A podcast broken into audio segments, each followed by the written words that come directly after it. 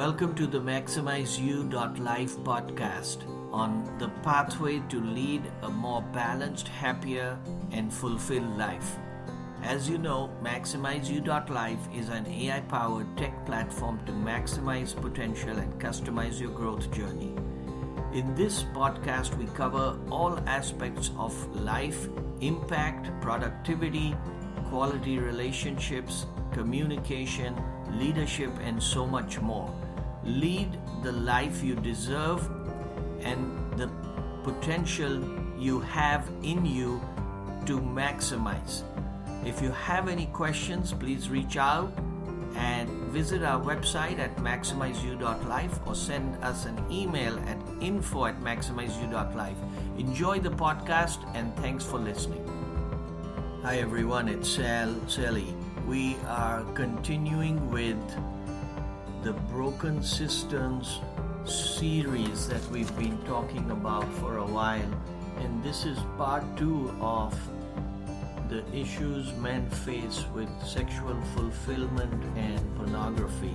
In the last episode, we talked about how sin, any kind of sin, loves to live in darkness, and sexual fulfillment is perhaps one of our deepest needs as far as men are concerned. When you look at the triggers, why internet pornography is so pervasive and such a big problem. It's because men have susceptible brains and disconnected hearts. And dopamine is the pleasure and reward center in the brain. And that gets activated when we look at pornography. People are searching for some form of fulfillment, whether that is control, comfort or significance. We've talked about the fact that these are three idols that a lot of people worship instead of walking the path that God has chosen for us.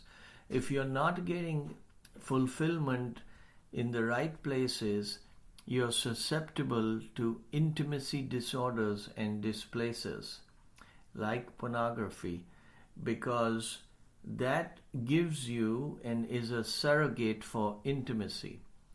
However, when you are connected with God and other trustworthy men, you are better prepared for the battle against pornography.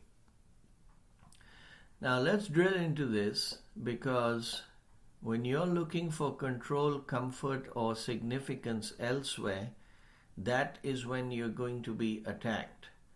The enemy will bring you shame. The enemy wants to isolate us and not have and not give us or be accountable so that the sin can continue to live in darkness and as a solitary act. We don't want that. When you get connected to other men and you get connected to a smaller life group, then you're holding yourself accountable and you're not isolating. You can't play every position in the baseball diamond by yourself. That is why you need to be connected with other men and with God that will hold you accountable. James 5:16 said, "Confess your sins to one another so that you can be healed. Find purpose and vision for your life." Confess your sins to one another. Choose and chase bigger dreams for your life. Fight the good fight as authentic men do. Change your life focus to something bigger than you. Regain your footing and rest in His grace and His infinite pleasure and joy. Don't run from sin, run to God. That's critical, right? because as we've discussed previously, when you try to replace an idol and you leave that space empty, another idol, a false idol, or a broken cistern is going to take its place. As we know, broken cisterns and idols, whether it is com- comfort, control, or significance, overpromise and underdeliver. They're not going to achieve the objective in a sustainable and long term way. What does? God's path. Now, when it comes to lust, most men are either struggling or lying. All right? When we share and we courageously pursue intimacy and trust, good things happen. Okay? You can't just focus on the branches of behavior. You have to get to the root of the underlying sin and the underlying cause. It's hard work, it's not easy. However, there is always a broken promise at the root of the idol worship. It messes up your relationship with God, it messes you up your relationship with your spouse and with others. So, how do you go about taking practical steps to rid yourself of the habit of pornography? You pursue intimacy with God, you pursue community with other men and your spouse, you embrace scriptural truths, you focus on causes that are greater than yourself, and most importantly, you run to God. The power to say no to pornography because God Himself is more lasting and sustainable God will make our future happy and more satisfying if we replace the our sin with the truth. Love God and love others, not solid these are not solitary activities, right? When you don't turn to the inward presence of yourself and in turn focus on the outward aspect of community and God, then good things will happen. Load your mind and heart with the ammunition of the scripture and God. And every man who knocks, actually, here's a beautiful quote which is so true by G.K. Chesterton.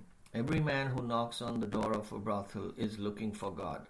They are not getting fulfillment there, and that's why they are searching for other fulfillment in darker places. As we've discussed, sin loves to live in darkness and grow there.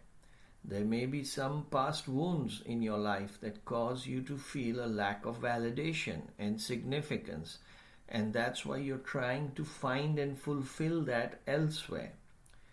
It's a warped way of finding it in pornography or another sin or an addiction. Until you realize that you are valuable in Him and you are significant because of Him, you will continue to look for that elsewhere. When you have a greater appetite for God, good things happen. What kind of legacy do you want to leave for your children? Not just about having a bunch of standards, but having reliance, trust, and significance in God. Replace the sin that you have with love for God and regain the joy in your life. Chase after Him, and you have to replace the idol with something better.